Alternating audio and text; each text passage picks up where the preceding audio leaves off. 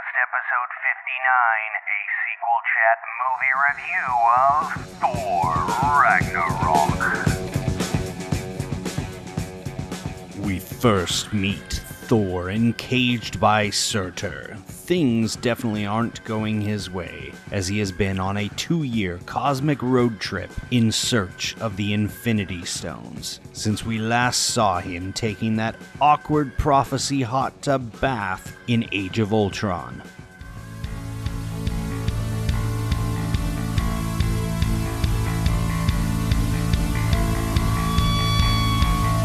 Warning Sequel Chat is a movie lovers podcast featuring discussions of the latest cinematic sequels in theaters now. These weekend of release reviews are spoiler filled and highly flammable, so please use caution when listening. You have been warned.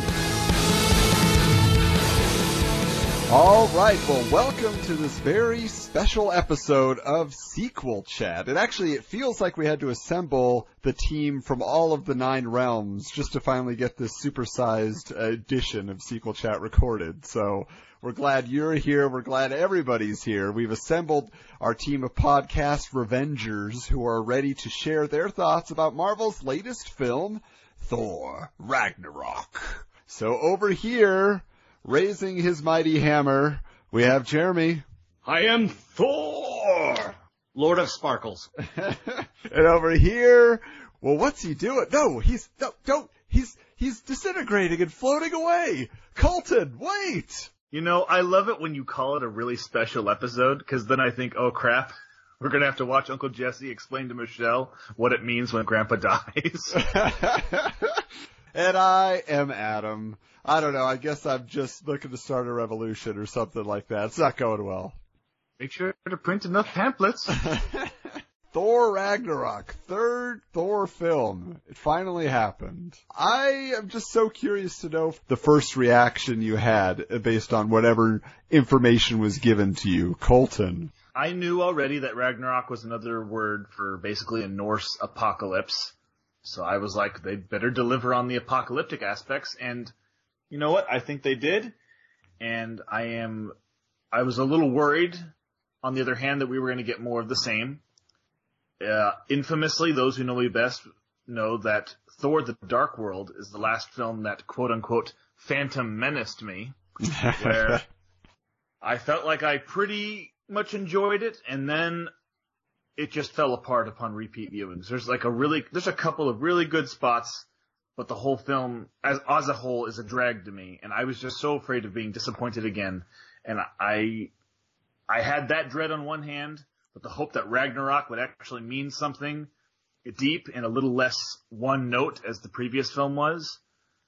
And I don't mean to give too much away, but I, I thoroughly enjoyed myself this time, and I don't think I was Phantom Menaced.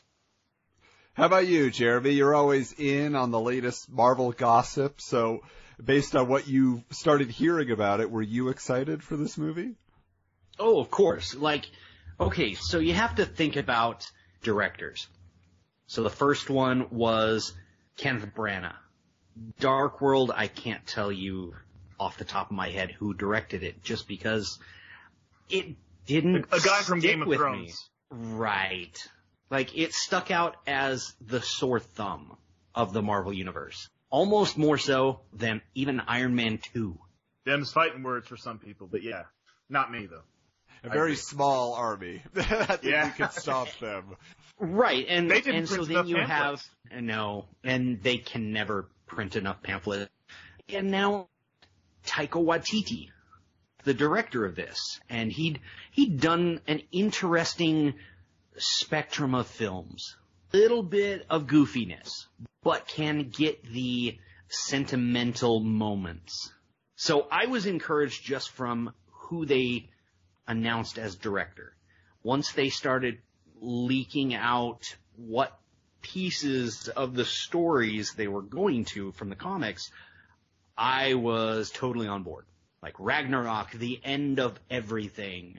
Well, at least Asgard anyway. And then there were rumors for the longest time that this was going to be a Thor and Hulk buddy cop cosmic adventure. And then it came out that they were going to do Planet Hulk also with it.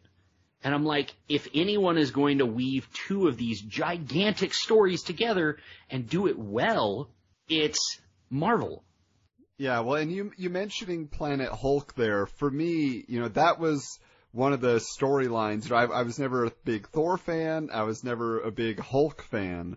But I remember being very interested in Planet Hulk and ultimately World War Hulk when that Mhm. storyline was playing out. Right. And I especially enjoyed the animated adaptation that Marvel put out because I haven't really liked either of the Marvel or DC animated films, but Planet Hulk was the one that worked. All those animated ones through Lionsgate that they did, I've got them all on Blu-ray. Yeah, and so I mean, I was I was not super excited about the film until I realized, okay, Planet Hulk is going to be kind of a central theme of this, and obviously they're not going to do every single detail of it. But I was like, you know what, that's a fun setting, and it's a really interesting way to go because I, you know. I enjoyed the first Thor film. I thought the performances by the cast were quality. Uh, just my only criticism was that everything from like the costumes to the CGI that was creating Asgard was just too synthetic looking, and that really took me out of the film. It was just like the actual acting and relationships I thought were fine. Um, also, there's Branagh was using a lot of Dutch angles, uh, you know, just like the Batman 66 style tilted camera tricks. Right. It was really distracting. So, uh, you know, I, I, but I still enjoyed that obviously uh, much more than the Dark World, like we talked about. Although that film looked ten times better visually than the first movie, but the story was such a mess, you just couldn't enjoy it. And I mean, honestly, if you really look at it, the Avengers films are the best Thor movies. You know, like, I feel like the Thor movies proper are really Loki films. You're like, oh, let's see what Loki's up to, you know? And then, you know, cause Hiddleston, especially though in Avengers, gave one of the great cinema villain movie performances. I think Hemsworth is fine. Uh, but I don't think anybody's, except for the ladies, maybe are going to see him, you know? you're going to see Loki because you're like, oh, I love that guy. But yeah, it, it was just one of those things where I was like, you know what? If they do Planet Hulk justice, at least there'll be something for me, and I would I would get behind it. But what did you guys think, just in terms of? Because obviously, up front with the trailers, they leaned very heavy on the comedy and a very familiar aesthetic. What did you guys take from that when you started seeing actual footage and I was excited because they said they were going to go for an 80s heavy metal science fiction vibe. And in that first teaser trailer, I saw that and I felt that and that got me hyped. That was when my worries about what I basically saw as Thor 3, my worries about that just kind of melted away and it really did become Thor Ragnarok for me at that point.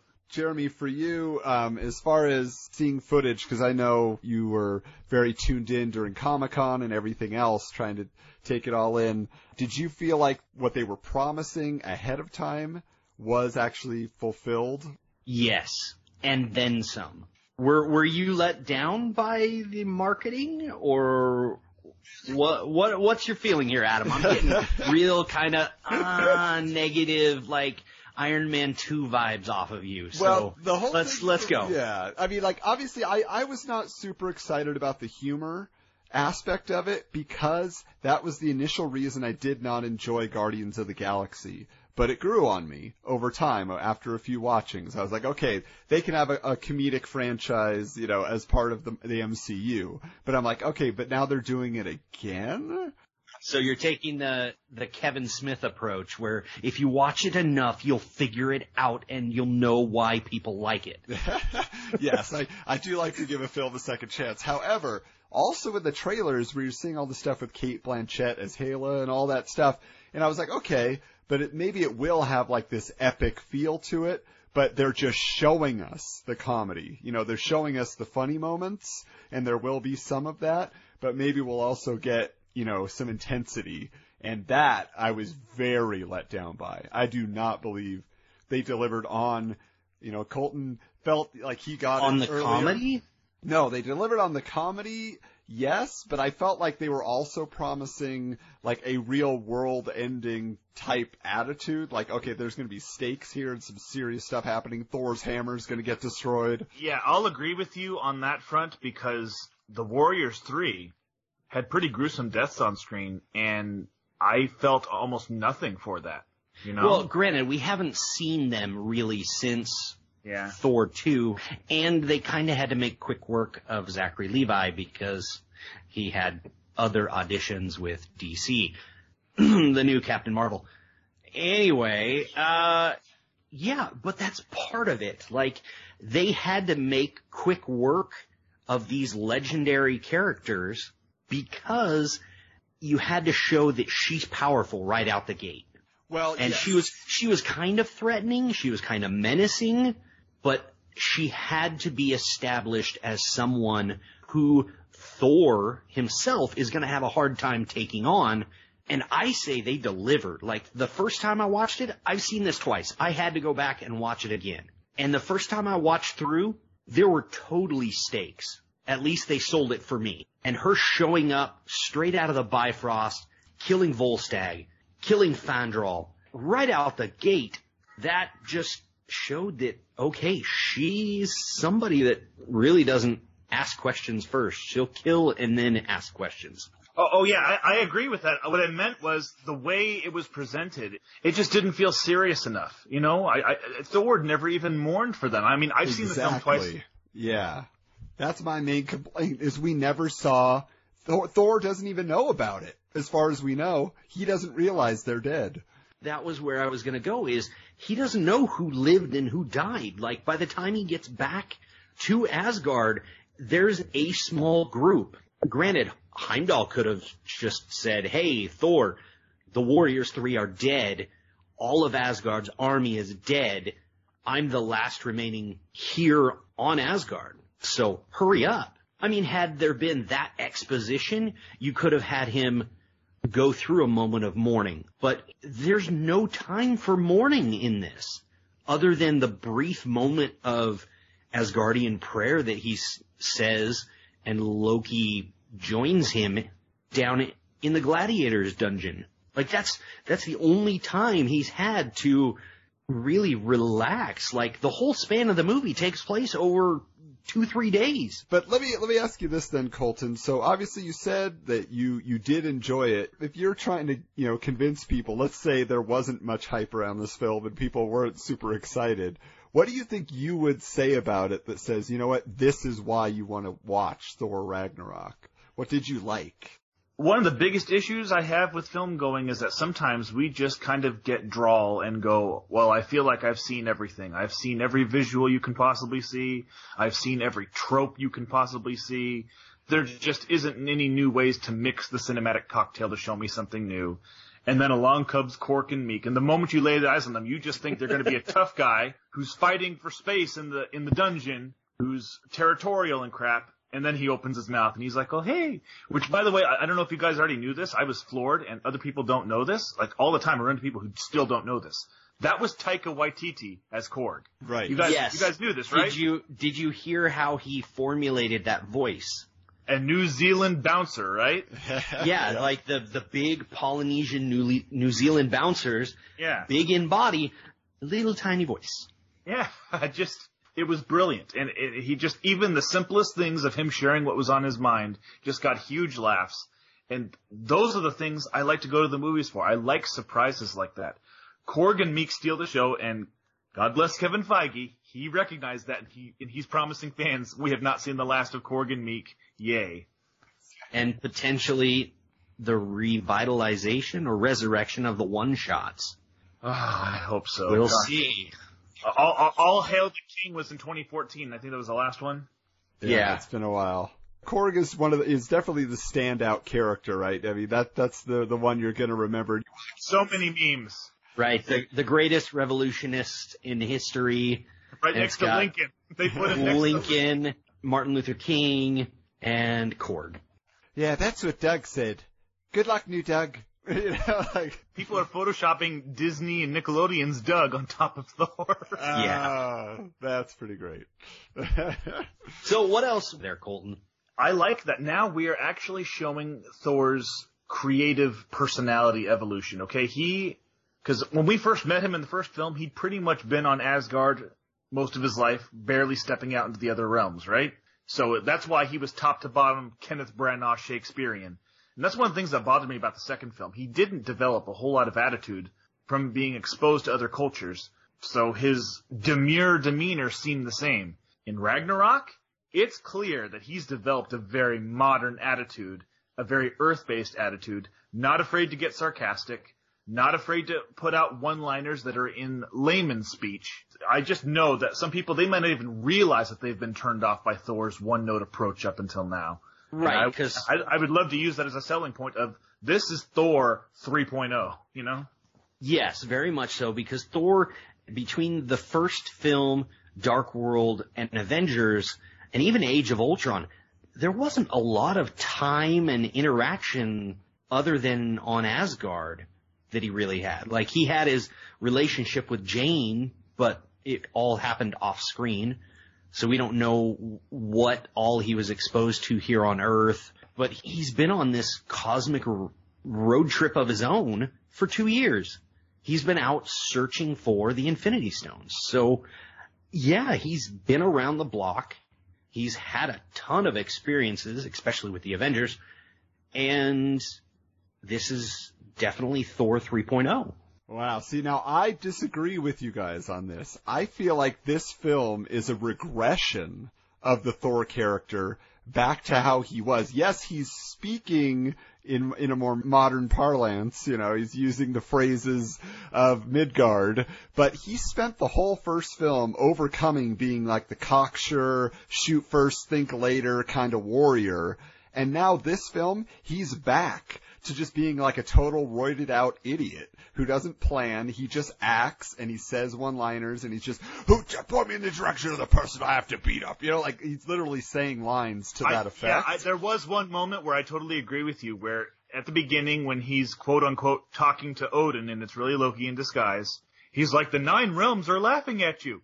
Isn't that the error of his ways he had to correct in the first film? Him being a little too eager to go to war with the other nine realms. Yeah, and that, that's just what I feel like. He's all like macho, tough guy in this film again, which is not to say, you know, that that's bad, but I felt like what he learned by the end of the original was that, you know, he was essentially ready, even though he chose not to, you know, between that and Dark World, like, he was ready to become king. And in this one, I feel like I don't know that he is. It just didn't feel right to me. He ah. felt juvenile again, whereas he was supposed to have grown out of that. I don't know. I really see a lot of growth. In the first one, he learned to become a hero, learn what true power was.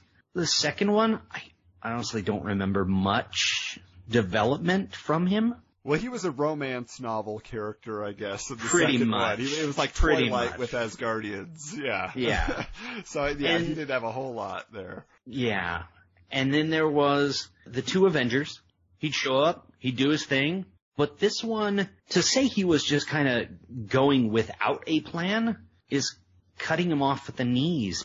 Yeah, and, and I can also take it from the fact that he's using that type of attitude. I mean, I can understand like at the beginning with Surtur, he's doing it to throw him off. So he's he's Yes. presenting that to like get him riled up and get him not thinking, you know, and all of that make him reveal his the details of his role in Ragnarok. So I understand that he's kind of like forcing that out of him, but I just felt like there was never again getting back to like the death of the warriors 3 or any of that like there was just never a moment very rare for him to reflect except like you said when he was throwing rocks at loki's you know illusion Very funny scene. yeah Right.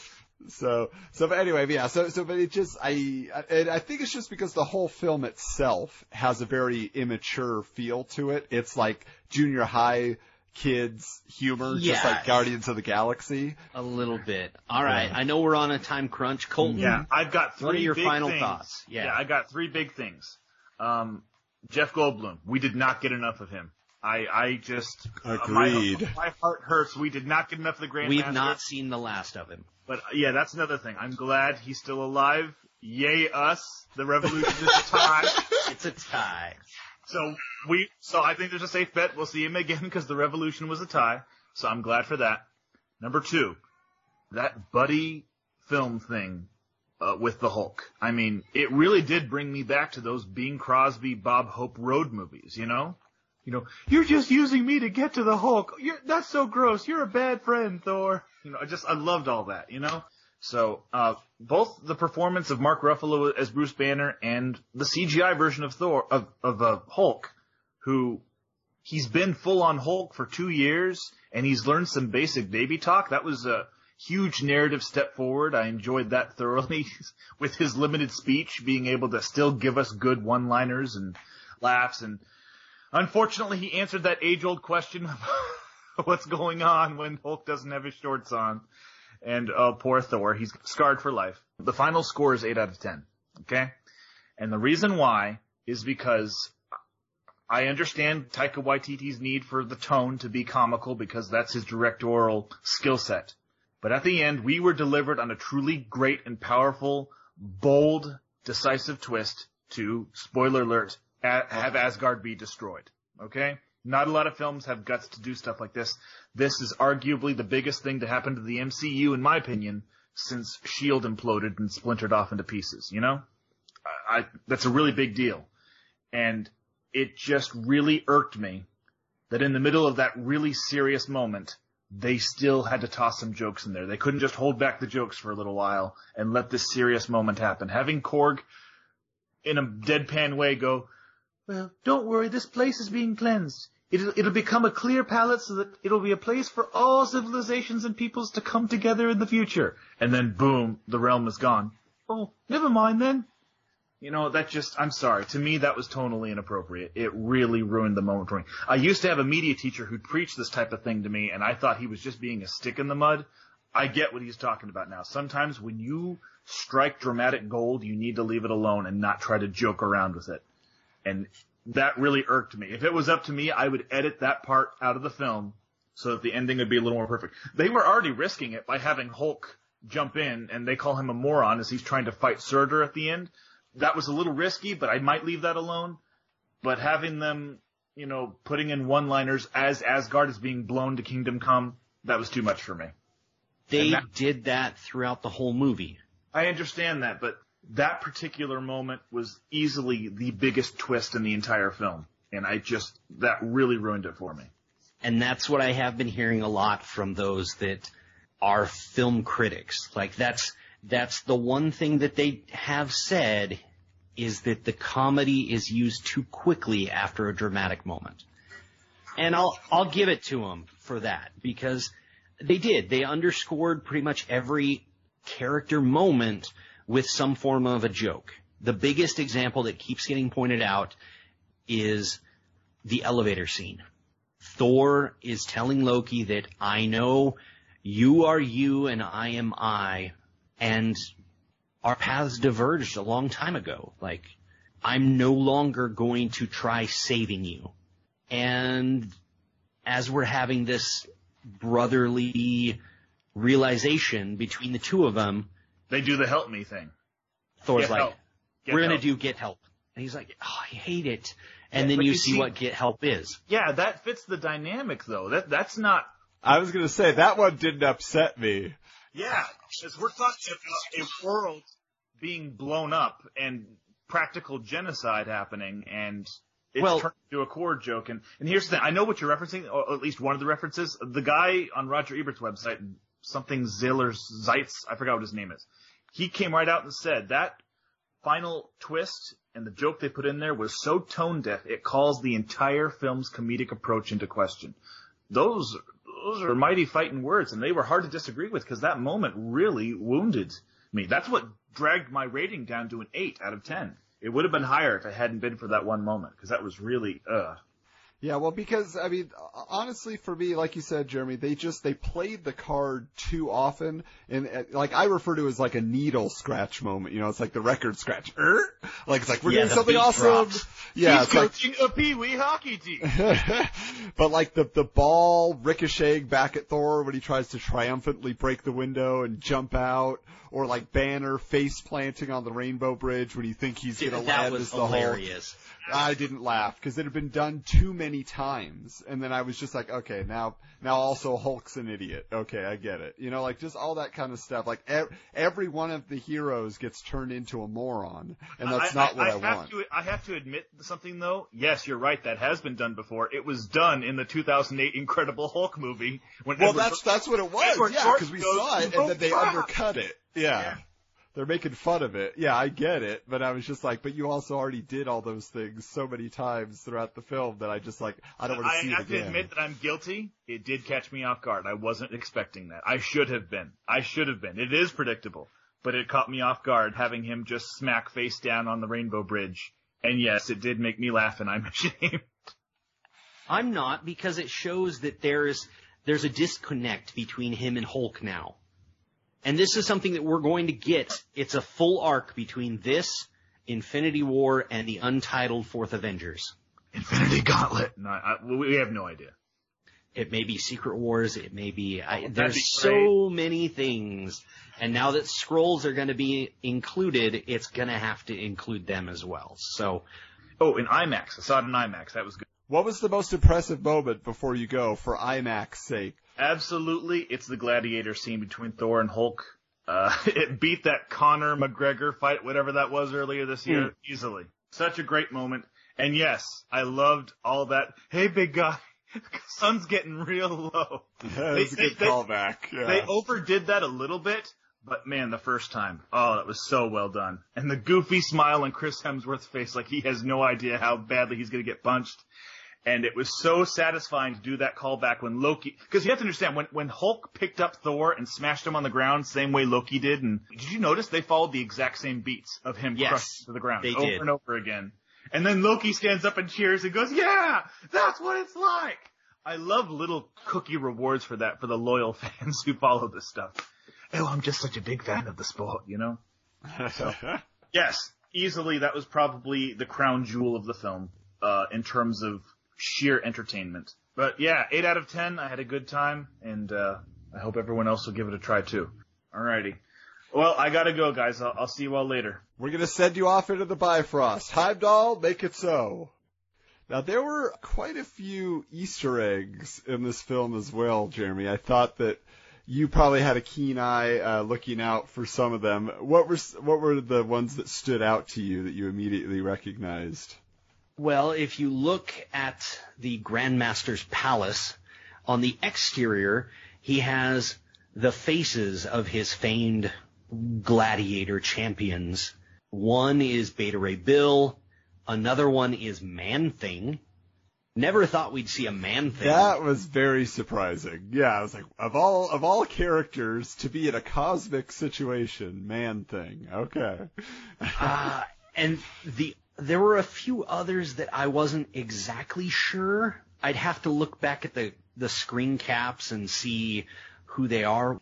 So the biggest thing is Feige has come out and said there was a Beta Ray Bill scene, but it was cut due to it wouldn't have done the character justice, and they didn't want the fanboys to attack them for it. So they decided to cut it. Which I am thankful for because my comics history with Thor is very limited. I've never been much for like mythology or fantasy stories, Lord of the Rings. None of that has very much appeal to me. But my favorite Thor story is the Ballad of Beta Ray Bill. I actually have the trade in front of me right here. It's the only Thor story I go back and read. And so I really respect Feige for saying, you know what, he is a decent enough character that we probably could base a whole film around his involvement in Thor's future adventures. Because, I mean, just for those who don't know, Beta Ray Bill, basic story, he's a very noble man from an alien race who has basically been chased off their own world and they're flying away in a spaceship, much like the Asgardians at the end of this film. And uh, so he becomes a cybernetically enhanced protector. He has this like horse-looking skull shape to his head and all this stuff. But um, Yeah, isn't his like consciousness transferred into this android body? Right, exactly. So now he basically, you know, can't interact with his own people. He can't be loved by them, all those things, but he's their champion.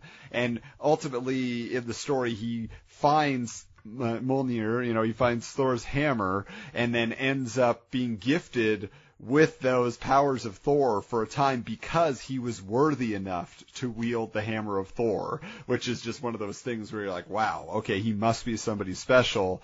And then by the end of it, like they has this competition with Thor for who should have it, and Odin decides that they're both worthy, so he gives Beta Ray Bill his own enchanted mallet, uh, Stormbreaker.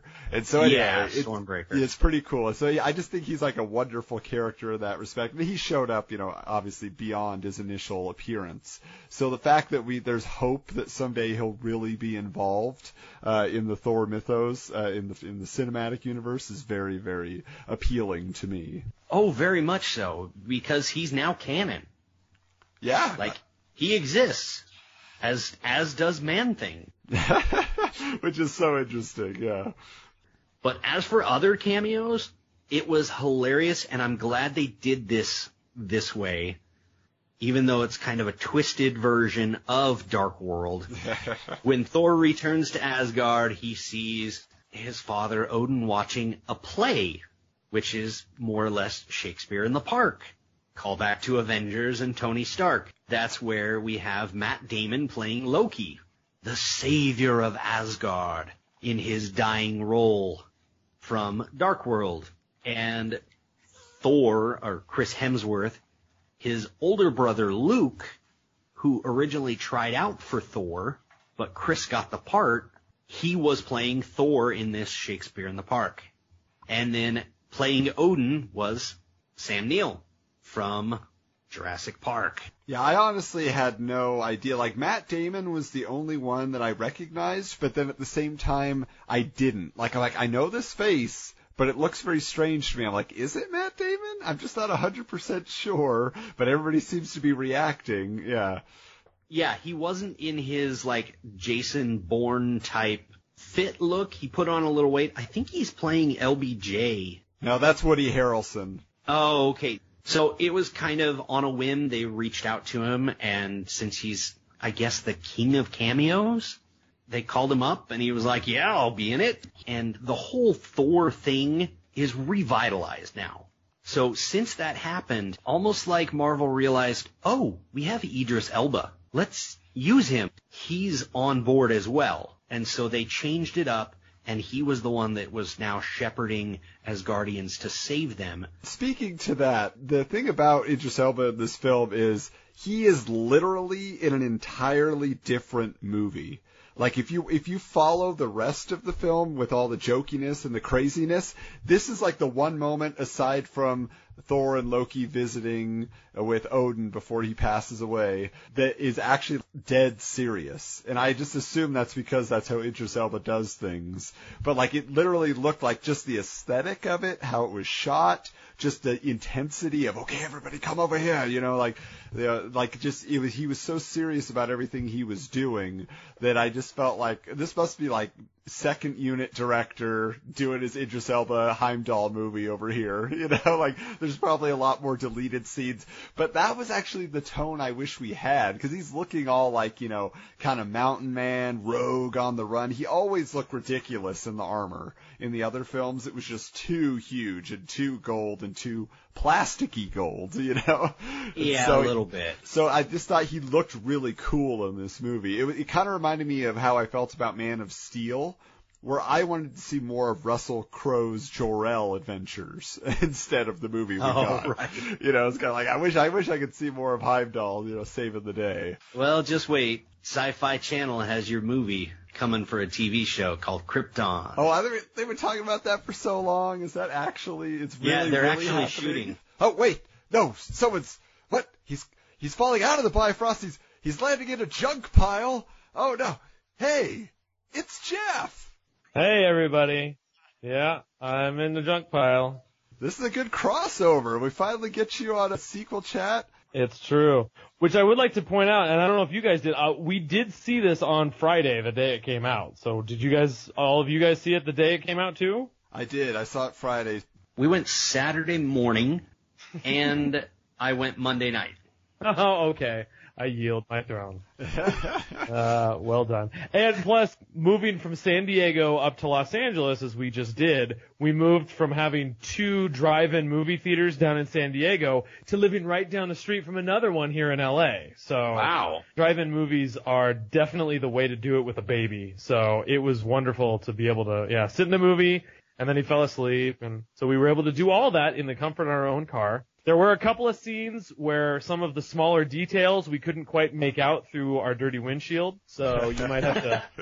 That is that is one thing with a drive-in movie Yeah. theater. You need to go get a nice car wash, make sure the windows polished.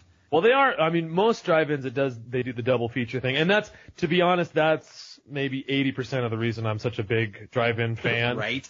Nine dollars, two movies. Because I'm sorry, twelve dollars and fifty cents. That's how much movies are for me. Without IMAX, without 3D, without D-box, and that's a ripoff. I'm sorry, folks. Yeah, now th- this is kind of rare for you, like you said as well, Jeff, to see a movie weekend of release. It really has to mean something to you. And so, why was Thor worthy of that for you? What is your history with the Thor character and your thoughts on the films up to this point? It is kind of a sweet spot combination. To be even, to be perfectly honest, like Thor two, or was it Ant Man? I don't know. At some point, as much as I loved Ant Man, the Marvel movies, they're not must watch for me anymore. Like even Civil War, I was okay with waiting until Civil War came out on DVD. Like I'm just not as excited as I was back when the first Thor came out. So this one was more because my wife was really, really excited. Mostly because ever since I was reading the Thor comic book and I said the name Ragnarok, she just loves the name Ragnarok. So she's chanted that for years. And so when they decided to make a movie Ragnarok, she's been chanting it ever since, so we had to go see it. And as a big Taika Waititi fan, and the nice part is that sweet spot again is because the drive-in, even though I was a little upset because the drive-in double feature was Thor with a double feature of Thor, so we weren't going to stay and watch it twice. Even though I could have tied Jeremy if I would have done that, but You could have. but still, nine dollars. And the secret is, no one wants to go see a drive-in movie in November. So there was no lines, there was no, you know, plenty of places to park. So that was how I got away with doing it. But to answer your question, I became a Thor fan, gosh, it was probably, I got my hands on one of those essential Thors that I think Barnes and Noble was putting out, or at least selling, where it had like the first 60 issues of the original Thor back in the 60s. And I got one for the Hulk, and there was one for Captain America and stuff like that. And started reading it, and I think what really impressed me about Thor is two parts. One, I love the story of Thor being the story of humility. I don't feel like that's a normal story for a hero to learn humility. But that's ultimately Thor's strength, is that that was how he became worthy of the hammer of Thor, is that he learned humility, he learned self-sacrifice, he learned all of those things, which is what made him heroic. And then even more impressive, especially reading through those early comics, is how much research Stan Lee and Jack Kirby did into Norse mythology. I love mythology in general. And so finding out that they actually did research tales of Thor and, you know, Mjolnir was an actual mythological thing that Thor's hammer was called and Loki and Odin and the Warriors Three and Heimdall and like all of those things, Balder the Brave and Sif, even Hela, all of these things are from Norse mythology. And so I really appreciated that. So yeah, by the time the movie came out, more than any of the other Marvel movies, Thor was definitely the one I was most excited about. Yeah, and I, I remember back then, you know, obviously that was a big deal for you. You know, you got a big group together to go see it the weekend of release, and then I was coming to town, and I said, let's go see it again. And you're like, okay, that's fine, let's do it. You know, and a fun fact for me, I was actually, I'm currently wearing it as well, a Thor t-shirt with his hammer on it that I bought for that first Thor film when I was going to see it. And I was wearing that shirt on the night I met my wife for the first time. And despite my geekiness, she eventually agreed to go out with me. So I feel like it's my lucky shirt. So that's Yes, my indeed. one personal connection to Thor. But would you say overall, have you enjoyed Chris Hemsworth, Jeff? Has he been a decent Thor for you uh, as far as your understanding of the character? I would say, especially because I just recently listened to your guys' uh, sequel chat on Logan. And who was, oh, it was you. You were the one that couldn't stand Hugh Jackman's Logan. That's kind of how I feel about Chris Hemsworth. It's not Thor, but it's a great character. Especially like it kind of culminated in this third movie, which we'll get into, where I think most people, even before, like after seeing the Avengers and especially after they see Ragnarok, most people would talk about Thor very much like Tony Stark, where he always has a quip and he's always got a wisecrack and he's always got a comeback and they might even describe Thor as the funniest Avenger. And it's just like, what? Nowhere is Thor the funniest Avenger. That doesn't make any sense. But Chris Hemsworth, as was shown, especially, I love those little like one-offs or whatever that they were doing about like what With Thor Daryl? was doing. Exactly. Yeah, what Thor was yeah. doing during Avengers 2 or whatever.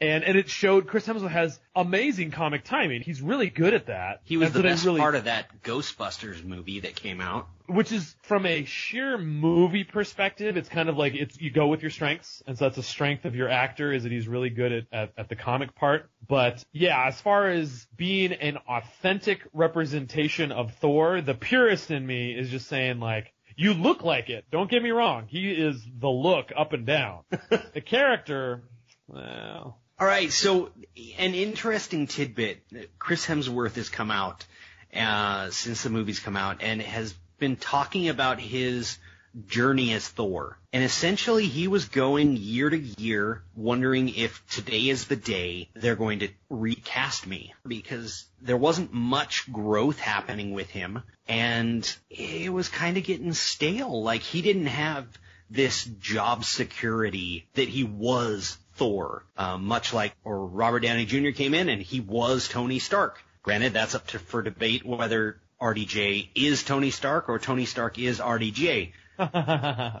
But he was living kind of year to year. Well, is this the time they take it away from me? And then Taika Waititi comes in and everything changed. Like from what we're hearing from most of the actors on set, they were all kind of in this, is this our last movie with Marvel kind of headspace? And they were like, wow, we're taking risks. We're doing some crazy stuff on here. Is Marvel going to let us do this? has got to be the same thing that James Gunn kept asking with Guardians.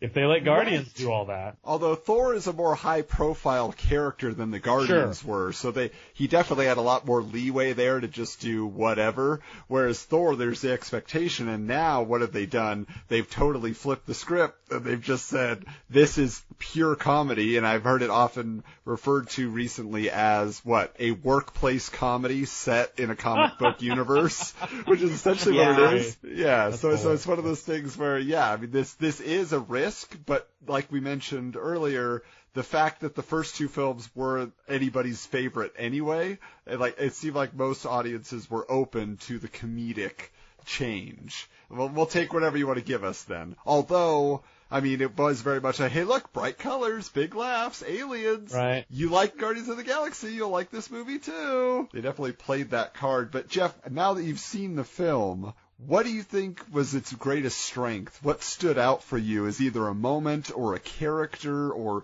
uh, you know something you enjoyed about the film, or did you enjoy the film? Oh yeah. Well, first off, I would like to disagree with that that statement you just made, though. Is Oh. that I think the first Thor movie is maybe the best Marvel movie that was made. Oh, wow. Uh, the best combination of all of it, direction, That's ballsy. acting, and I mean, I usually put Iron Man 1 above that because of its groundbreaking nature, but everything else about that first Thor movie and the fact that they got Kenneth Branagh to direct it, I thought the dialogue, I thought the, the act, all of that. Personally, I put Iron Man number 1, Captain America, the first Captain America and Thor probably just below that, and then Winter Soldier slightly below those as Oh well. wow, yeah, that uh, Wow. is controversial.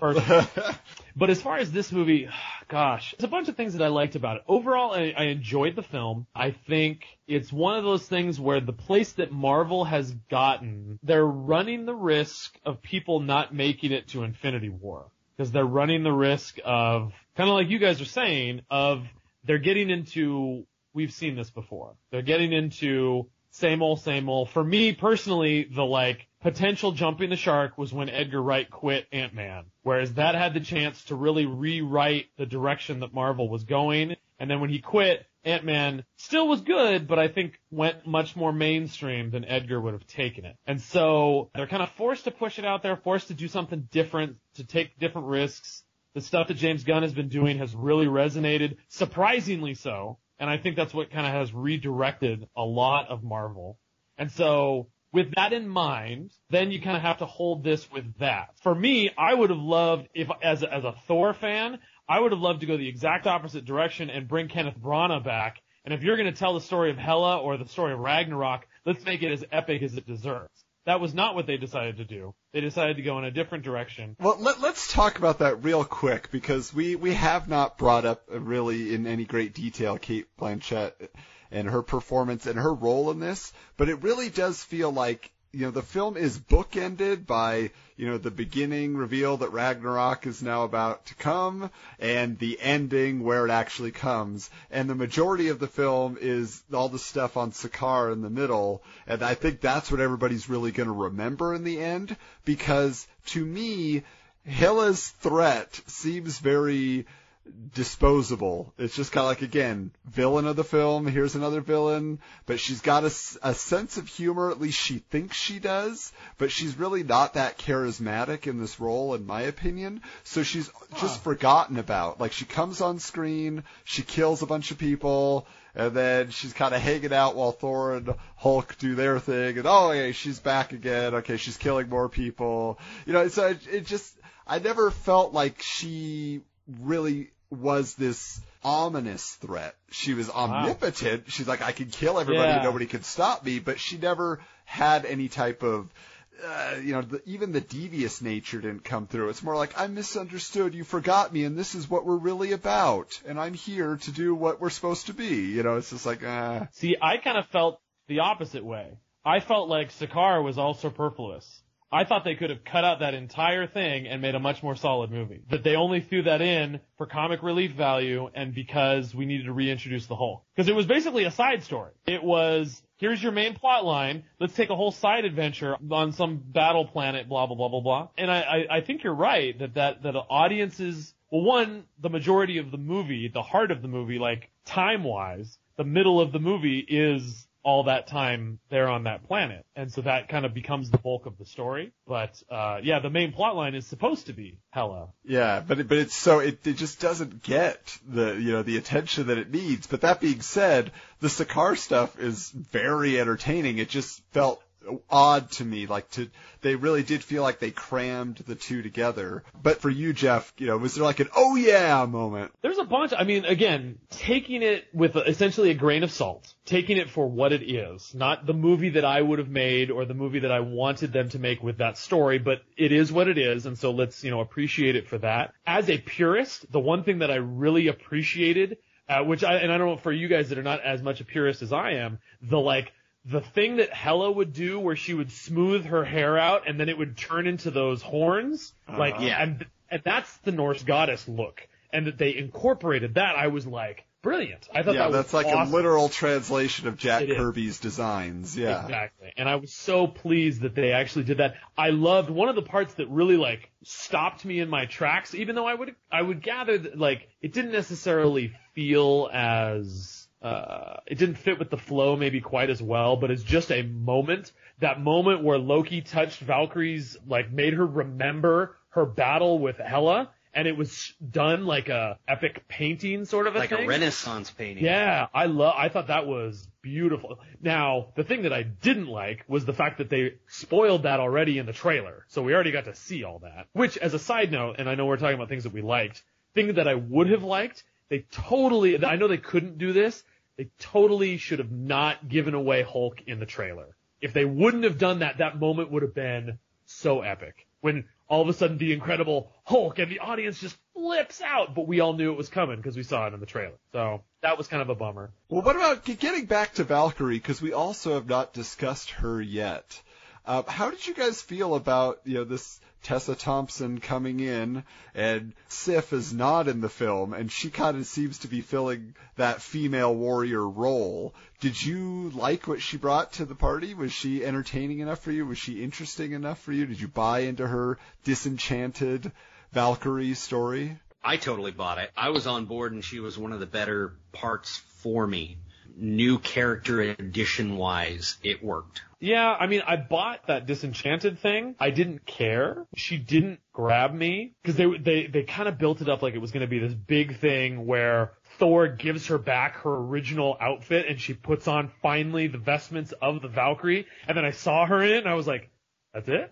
Really? I was think, I was hoping something a little bit more epic than her kind of like white and silver outfit thing. I, I don't know. I don't know. I, Granted, I there I- was part of her story that did end up on the cutting room floor. Um, it was revealed prior to release that she was the first openly LGBTQ character in the Marvel universe, that she's bisexual, and there was supposed to be some scene that really portrayed it. I guess, but I, I kind of Uh, I don't really agreed. care who she's into. really. Yeah, Right, right, it, right. it wouldn't have affected your emotional investment in the character Exactly. either way. Yes. Yeah. It's did she Well, bring no, that? it, Yeah. it could have because in that scene where she's reliving it, the actual Valkyrie warrior Oh, yeah. who steps in Saves her. front and Yeah. takes the sword was supposed to be her lover. So there was Oh, supposed to be oh, some build-up payoff that we never got. Which is true, yeah, because really you think she's just drinking because all of her other Valkyries died and she's the only one that survived. Yeah. and she she knows there's no way to get home. Everybody who tries dies. So she's here. This is what she's doing. And so rather than relive and think about the love lost and dying to Hela, she drinks. She self medicates. Yeah. Which, guess I could see that. her really old because hmm. if she fought Hela the first time, Right. Well, they're they're all. I mean, they're gods. They're all Right, right. immortal and all that. Although, I, for me personally, I know we kind of went. Oh, actually, no, we didn't. I know you guys did when you were doing your Batman Superman sequel chat. For me, they only get at best half a point for anything that they cut out. If they cut it out, they cut it out. Like they don't get to count. Like, well, see, it's it's still a good movie. We just didn't include it. If you didn't include it, like, sorry. Like, I don't think they get to count that as character development they didn't use. Yeah. Well, the, the the only thing I'll say with her is I thought she held her own fine on screen with everybody. You know, with again these kind of more established stars. I thought she did fine. The only issue I had was that what worked in Guardians as far as humor is that you had a straight man. You had the humorless Gamora. You had overly dramatic evil Ronan as your villain. So anything you did, he's like, "What the?" what-" You know, like so. Yeah. His reactions were hilarious because he couldn't believe how stupid and smart alecky Star Lord was, and it made him and Rocket that much funnier. But in Thor Ragnarok, the four Revengers, they basically all have the same self-aware style of humor, so their dialogue is interchangeable, and there's no one to react to them. I mean, Tessa Thompson, you know, as Valkyrie maybe is the closest because she's tried to play it straight, but even she is constantly dropping one-liners too. So to me, like that was the one thing where I felt like she didn't get to stand out because like they're all making the same type of joke constantly, and they're all being, you know, undercut any form of dramatic storytelling just gets undercut by a joke immediately. So it just it never quite played where I was like she's fine, but I would not look forward to seeing her in another movie like I do like Black Widow for example. I feel like they always drop enough about Black Widow to where we uh, want to know more about her past. She's dramatic, and even though they tried to do that here, I don't think Valkyrie is one of those characters just because of the nature of the film. You never got to sit with that. that was the one thing for me that's maybe the biggest thing that stood out about this movie before act- ever seeing it was so I got the trailers, I got all that sort of stuff like that, even the, the unique kind of like 80s throwback logo and stuff like that. And then it said directed by Taika Waititi, which was like, what? Because for those of you that, I mean, Taika Waititi is known for doing Flight of the Conchords, and essentially the, he's the New Zealand version of Napoleon Dynamite. Uh, not he, but he directed the version of that. So it's kind of like, and this is the guy that's directing Thor? And so it was interesting because there was definitely, which by the way, uh, what's his name? I don't remember the Blue Rock guy's name. Korg. That was Korg. Korg, and Yeah. that was Taika Waititi. that was Taika. Right. Yeah. Um, but that's the interesting thing too, that the, the, since you bring that up, Adam, about the straight man, is that like if you look at and he didn't do I don't think he did all of Flight of the Conchords. He was just a director that directed some of them. But you look at Flight of the Conchords and that was the same thing. They didn't really have a straight man. They were all delivering the comic lines. So it could be a different I mean, who knows? Maybe this is how they do movies in New Zealand. I mean, how many straight men are in uh, Lord of the Ring? Well, You know, and I know I've been kind of harsh on this film up to this point. You really have been. Yeah, I mean, it's, it's true though. I, I was kind of disappointed. That's not to say I did not laugh throughout. can I just say Jeff Goldblum? I mean, yes. I just need to get a loop of every scene that he is in because that's the sad part is is that it really didn't matter what movie we were watching anymore because he completely stole every single scene he was in and every Yes. single line was just dripping with just like goodness. And even the one Gloominess. oh gosh, what was the one at the end where Loki's like, excuse me, excuse me, he's like, wait, wait, don't interrupt me. And then she hands him, what? That's not a liquidation stick. He just interrupted. That's just like, don't do that anymore. oh, it was just so priceless. Yeah, and he's like, oh, oh you, you know, you're threatening me. That that's cute. That's cute. Uh, yeah. Sparkles. Then I calls Sparkles. when, when they're flying around, like trying to get out of Sakaar in the in the jet, and then all of a sudden they hit this button and it's him singing, "It's, my birthday." like that was fireworks come out. It is the sad part though, and that's what we were talking about afterwards. Like, other than the fact that you know, you know, Marvel had to see that and go like, okay. I mean, if they were that excited over Sylvester Stallone in Guardians of the Galaxy 2, they've got to figure out a way to get. In, Oh yes, at, he's at least he's going to show up again. He is the He has no brother of the reason to. collector. Oh, is he? Okay. Yeah, like he's a celestial, like he's one of the celestials, Oh, which he? you do see a lot more of them in the background. Like within his palace, you see a lot of.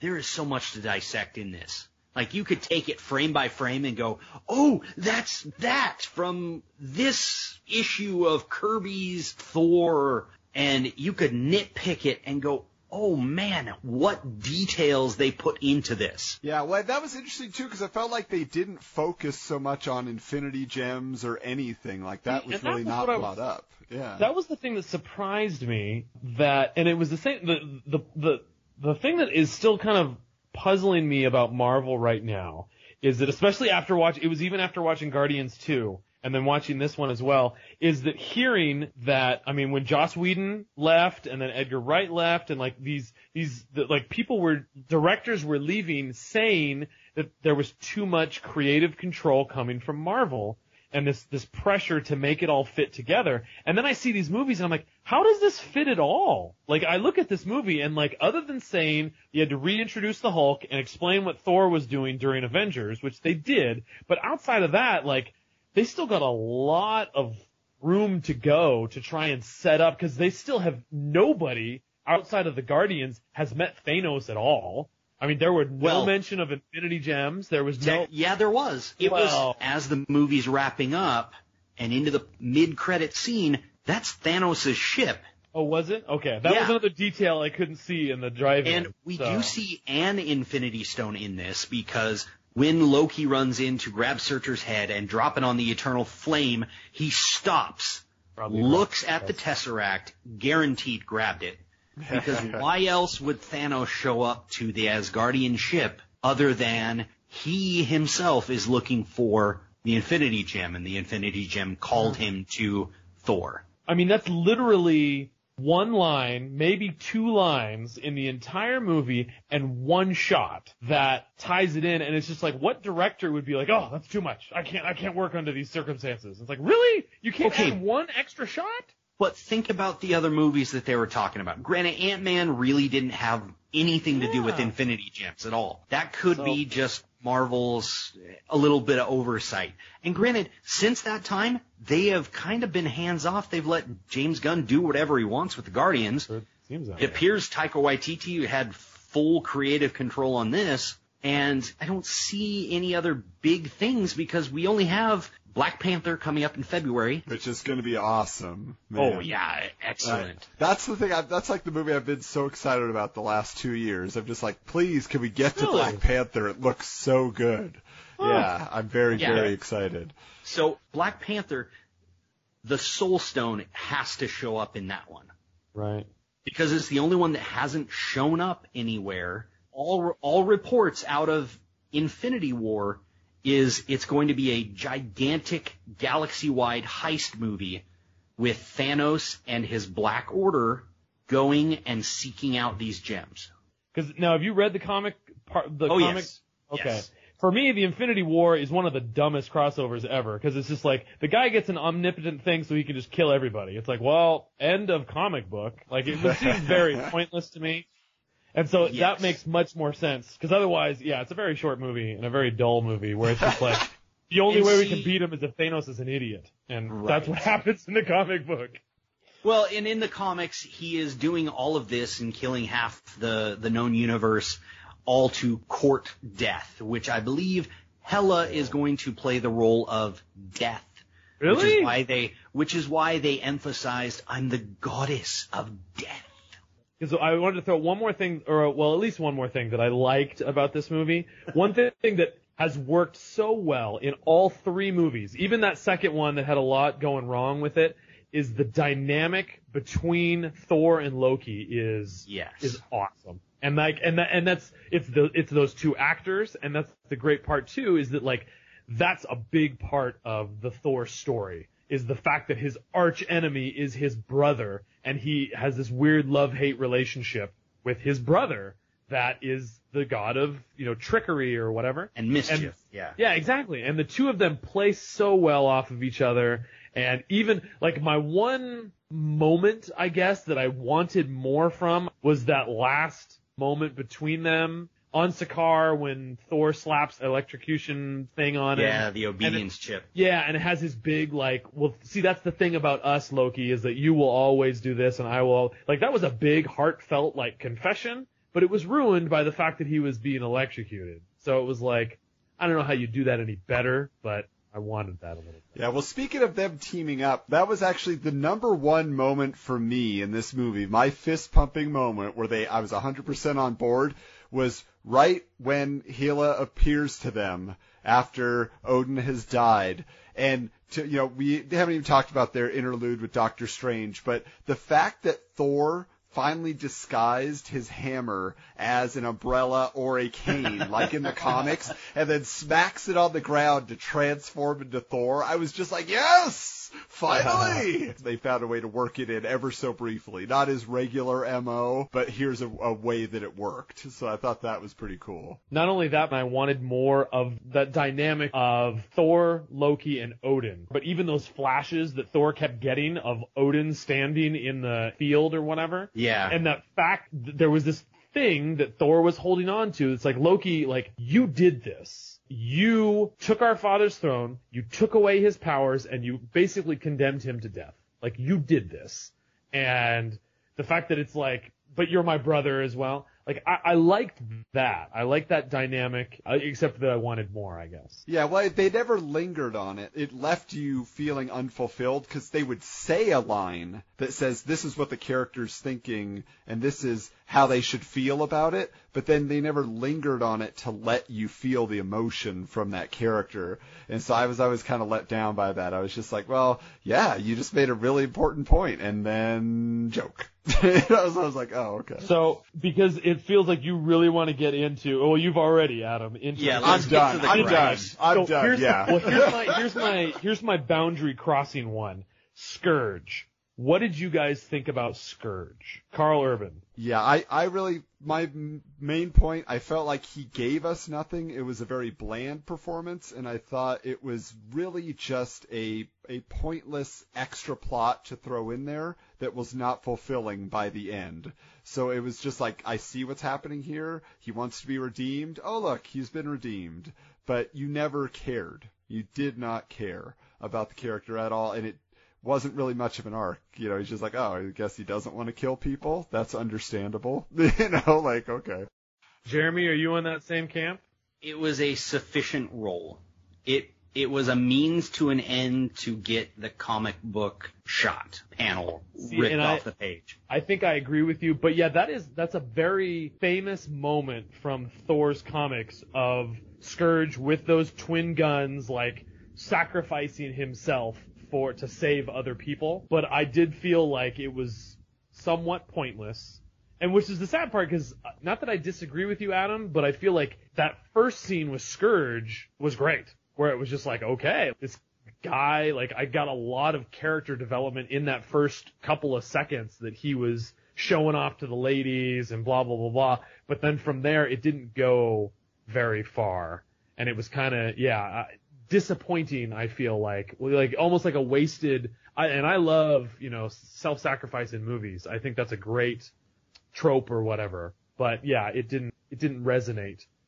The tough thing that I struggled with about something that I didn't like, because that was the, the frustrating thing to have like the Valkyries attacking Hela was kind of like wait, but the Valkyries work for Hela. That's the whole point is that the Valkyries bring the soldiers that die and are going to Valhalla to Hela, who runs Valhalla. But not in this. Hela doesn't run Valhalla. She's, you know, this evil whatever whatever thing. Yes, for the comic book purist, that will definitely leave more to be desired. But in this alternate version of Hela, which is a conglomerate of like three characters, it's the villain they needed in order to fulfill Ragnarok and potentially leave her in the mix for additional filming down the road. Now, did you guys get either from watching the movie or Jeremy from your extracurricular activities or whatever? Why was it significant that Thor lost his eye? Uh, there have been versions of Thor that have essentially transitioned into Odin, and I think this is a way for them, I guess, to physically show that he is now the ruler of Asgard and he's become more like his father because he lost an eye. That's Yeah, a pretty I- rough way to go, man. I guess like in Justice League, they're gonna have to chop off uh, Aquaman's hand at some point too. Just Give him the harpoon hand. Yeah. But I will say, you know, I, I actually liked the whole idea, you know, it was kind of silly, but like, the power's been in you all along. You know, the hammer was just for you to focus your power.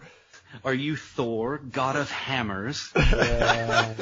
But I thought that was cool. Like he does look awesome once he's just using his lightning powers and the you know the lightning eye and all that. So that's very cool. You know the representation of that. So I think that's that's a fun evolution of the character as well to finally get to that place where it's like, oh, you know, I just I am the thunder. You know, I am the lightning.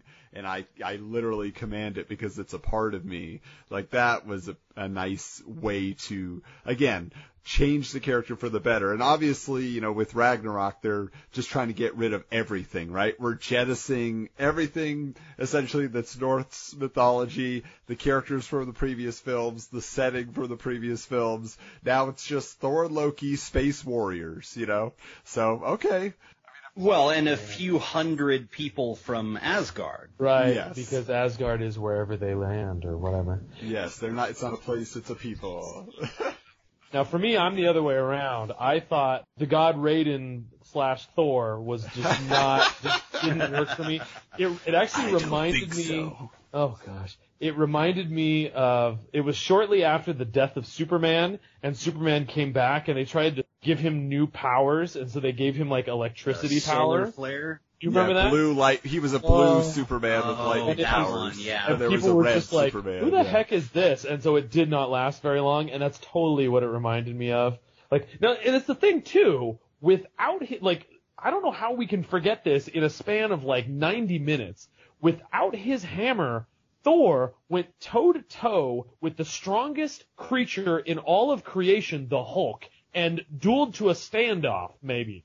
And that's not enough to beat Hela? Like, no, no, I'm sorry. Like, Thor is Thor without his spinning lightning, whatever nonsense powers. Because even Odin couldn't catch Mjolnir and shatter him in, shatter it in his hands. Like, he didn't, like, that part for me, I understood, again, Did he ever try? well, it, it, it's Uru, like Uru, that metal, like he even said, it's from the metal, like center of a dying star. That's the point. You can't, Hella, no, no, no, no, no, no. Like that, that was the part, and not only that, but like that was even the thing. So it's like, so you're just basically telling me that like Mjolnir, this like mythological thing that is bigger than all comic book, like it's been around for whatever, is just gone now.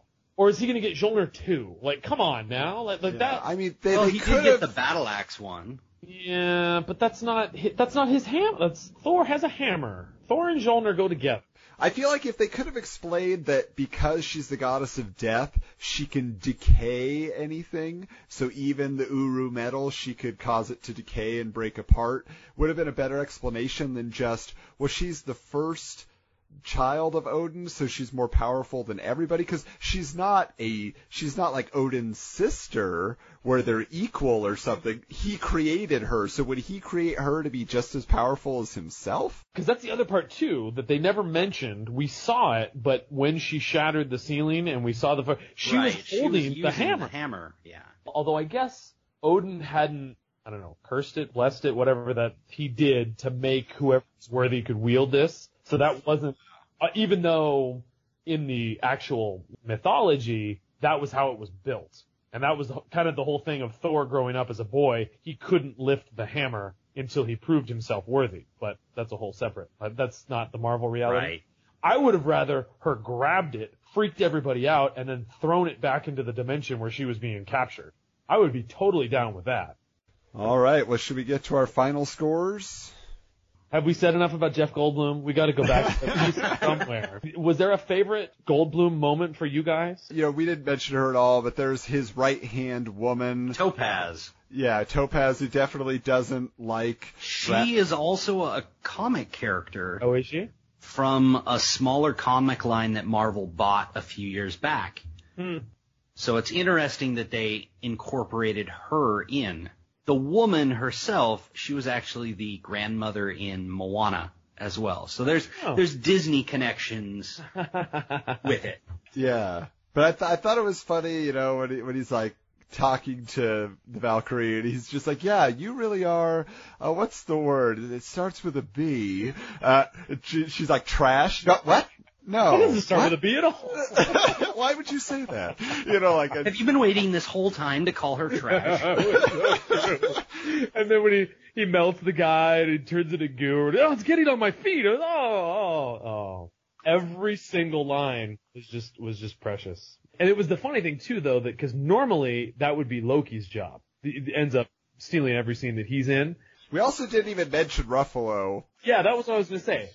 I was not into Pouty Hulk. I didn't enjoy Pouty Hulk. I yeah, I, I like that dynamic, the older brother and younger brother almost, like Thor and Hulk. But I, I didn't like Banner. I didn't like Mark Oh, Ruffalo really? in this film. I didn't think he played very well. His his nervous humor didn't work for me as well. Again, and that was the tough thing too, is it because this is Thor's movie, so there was more Hulk development than one might think. But Now, Uh, Jeff, I covered this in the previous Okay. portion, but essentially, since Universal holds all distribution rights to a solo Hulk movie, this is why Hulk was built in as the Planet Hulk storyline here. As long as he's teamed up with another Avenger, it's an. Avengers movie and Disney Marvel holds Yeah. distribution. yeah, but they didn't really expand, and that's that in, that's that weird thing about the Hulk, which like you saying, Jeremy, would be interesting to see if they do expand upon it because they didn't in this one. Is the weird thing that it's kind of like it's like what did it what did it remind me of? Oh, it reminded I was listening to our podcast when we talked about the Fly. Uh, I don't know if you guys remember when, uh, and we talked about the More Goldblum. Of course. But the, the pitch that we came up with was the, the, what was it? His son was developing these powers, but every time he used them, the audience was supposed to be like, no, no, you're going the wrong way. You're transforming into the wrong thing or whatever. And it's the same thing with the Hulk is that at the end, I mean, Banner even, like, for all we know, Bruce Banner could be dead at the end of this movie because we never see him come back again. And he even said, I don't know, like, this might be the end of Bruce Banner. And he essentially sacrifices Bruce Banner to bring back the Hulk. And even Thor is kind of like, yeah, but he's really good in a fight. And it's just like, so you're willing to kill this man because you need help in your fight. Is that what you're saying? Right. And that gravity of that thing, like, which is again, it's tough because then you've also got the Thor storyline and you got, you know, all of that sort of stuff too. So to really expand Yeah. that much on that idea. it, it wasn't played up, but it was there. And I'm trying to remember if in the final scene was he Hulk or was he Banner again? I'm pretty sure he was Hulk on the, on the spaceship. On the I ship. remember. Okay. I don't remember seeing Banner again. Yeah, because I think it was Korg on one side and Hulk on the other. Yeah. Yeah. Why is he still so angry? He's always angry. He told us. The Yeah, but that's- Well, that made no sense then either. So, poor little Bruce Banner. What's wrong with him? All right, final final sum up. Jeff, where do you sit? Gosh, it's so tough because it's like I put this one half step above Guardians 2. Now, what that means on a scale of 1 to 10, I have no clue anymore. Uh, I would put it in, in my favorite Thor movies, it's below 1, but it's above 2. And yeah, in my Marvel ranking, I would put it below first Guardians. I think that's the best comparison personally, because I believe this belongs in the Guardians and possibly Ant-Man discussion. All right. Adam, Well, obviously, I've I've had a lot of opinions about this film. Um, but here's the thing, you know, overall, see, it, you know, obviously my conflict is with the humor and the drama, and the and the humor undercutting any sense of drama the film could have had, and any sense that the film could matter, and that what it means to the characters is never explored. And I watched Spider-Man: Homecoming last night. And the humor in that film is so endearing and it's character driven, but when they turn up the drama, when Michael Keaton gets serious, it's scary. Like it's serious and you feel it. And that is where this movie is just we're just constantly hit over the head with snarky dude jokes. Oh, you know, and, and it just didn't ever play for me. So I laughed. I did laugh. And so I enjoyed about 50% of this movie, but because I'm only at 50%, I have to give it a 5. It's not unwatchable. It's just juvenile and it's too simplistic in how these grave events that are taking place are handled. And I just cannot respect the film because of that. And I cannot take it at the level. So, well, that's just what they were going for. It's what they were going for, then they should have cut out so many important things and important characters dying and all these other things and just glossing over it and Thor having zero care in the world for what's happening other than I'm supposed to be a hero and make a joke. And so five for me. So how do, well, how does that compare to like, give me a Marvel movie that's better and a Marvel movie that's worse? Honestly, if I'm gonna go worse, Thor: The Dark World is on the other end of being just too serious Hmm. and way too heavy, but I think they swung way too far with this. But better, be, and what they were aping was Guardians of the Galaxy, the first one, and I would say to a certain extent the second one. But they got it right in Guardians, where yes, there's a lot of snarky humor, but each character has an emotional center and beat that you understand and you're on board with, and you get to see play out. That is not what takes place in this film at all. So therefore, it, it just fails for me. All right, so Cool. we've seen 17 Marvel Cinematic Universe Oh films to this point. Oh gosh. So, building up to this, you kind of have to break them down into groups of four. This one for me sits in the second one down. So it'll sit in the the five to eight range. Hmm. Uh, if I'm ranking all of them, just due to how much joy I got out of watching it. Uh-huh. Like I, I knew where things were going, especially the second time around. Like Yeah. I know where all the all the beats are, where the changes happen, the twists, and I'm watching more intently. I'm watching to see clues that lead to when things are going to happen or things that should point me towards, oh, this is why that happened. It's dense, but it's humorous. And I loved it. So it's right in the same range as the first Guardians Wow. for me. And so this movie sits right in that same area just due to the theming, the humor, so much just kind of plays together. And they all kind of give the handoff to here's where we go with the next one. So, all right, guys, we are going to be back with you in a couple weeks. We've got an interesting Garbage Pail Kids movie that we're going to come up with some sort of sequel to. And of course, in two weeks, we're going to be talking Justice League. Which spoiler for me, it's already at a zero, so it can only go Oh, up from wow. there. These trailers are terrible. They are. It's so. So I mean, I have no idea what I'm gonna see in this movie, except that like dark skies and Aquaman jumping around, going, "Yeah!" on that note. We hope you enjoyed all the fun of today's show and invite you to check out our regularly scheduled podcast, Sequel Quest, where we imagine the next installments of your favorite movie franchises. Find Sequel Quest on iTunes, SoundCloud, or at sequelquestpod.com. Now,